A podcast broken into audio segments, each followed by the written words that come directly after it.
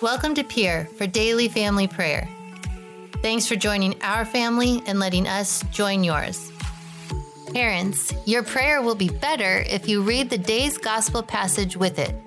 Find the daily gospel at usccb.org or schoolofloveusa.com. In the gospel today, Jesus tells a parable about a rich man and a poor man. Rich man feasted every day. He lived, it says, sumptuously.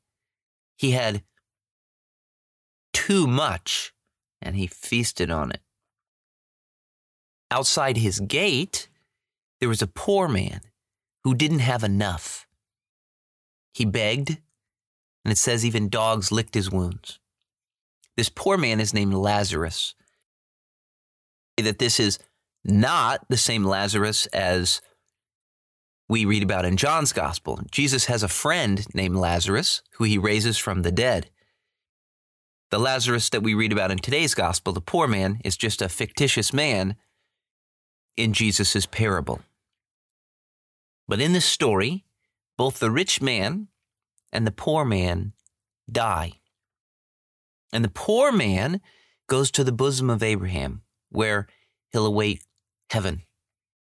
And the poor man goes off to the netherworld, where he's in torment.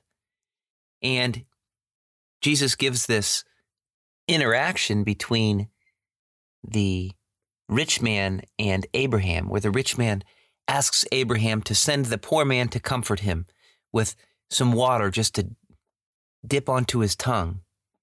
And Abraham says that the way that they lived their lives has separated them, and now after death, there is no crossing over between one to the other. And so the man asks Abraham, Well, then go to my family. Uh, ha- have the poor man go to my family and, and warn them. And Abraham's response is, Well, they have Moses. Your family has Moses and the prophets. They should listen to them. And the rich man says, No, no, no. Someone should raise from the dead. That would really convince them. And Abraham replies, If they're not going to listen to Moses and the prophets, they're also not going to believe if someone raises from the dead. And we know, of course, that this happens with Jesus, that the Jews who aren't really living the right way aren't convinced by Moses and the prophets to live rightly. They also then don't believe when Jesus raises from the dead. But in this story, let's notice that the rich man was a Jew. When he's calling out to Abraham, he's calling Abraham his father. Abraham is the father of the Jews. And Abraham tells this man that this man's family has Moses to listen to and the prophets. But look what happens in the story. It isn't simply enough that this man is part of the right religion. Well, today, many Catholics have this problem. They're in the right religion, they're part of the true church of Christ, but they never care to learn or to live the moral teachings of the church. They don't realize that they have a greater responsibility than other people to live by a very high standard. Jesus says in the Gospel of Luke, much will be required of the person entrusted with much, and still more will be demanded of the person entrusted with more.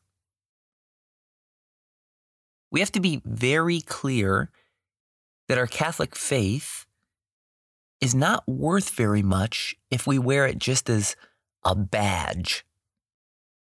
It needs to penetrate deeply into our minds and into our hearts. It needs to be present in our lives. Are we Sunday Catholics? Are we cafeteria Catholics?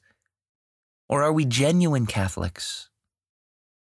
The real Christian life is a dynamic and a beautiful one.